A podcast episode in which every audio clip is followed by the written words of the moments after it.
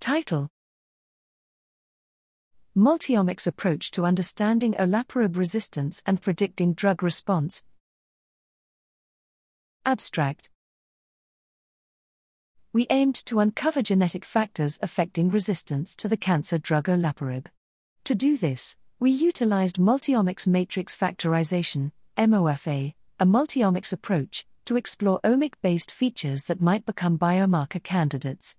Our results showed that 17 damaging mutations, 6 gene expression signatures, 17 DNA methylations, and 26 transcription factor activities can impact the refractory response to olaparib. To verify the potential utility of the identified biomarker candidates, we generated a predictive model to differentiate between olaparib responding and non responding cell lines using machine learning techniques, including support vector machine algorithms, random forest algorithms, and Siamese neural networks.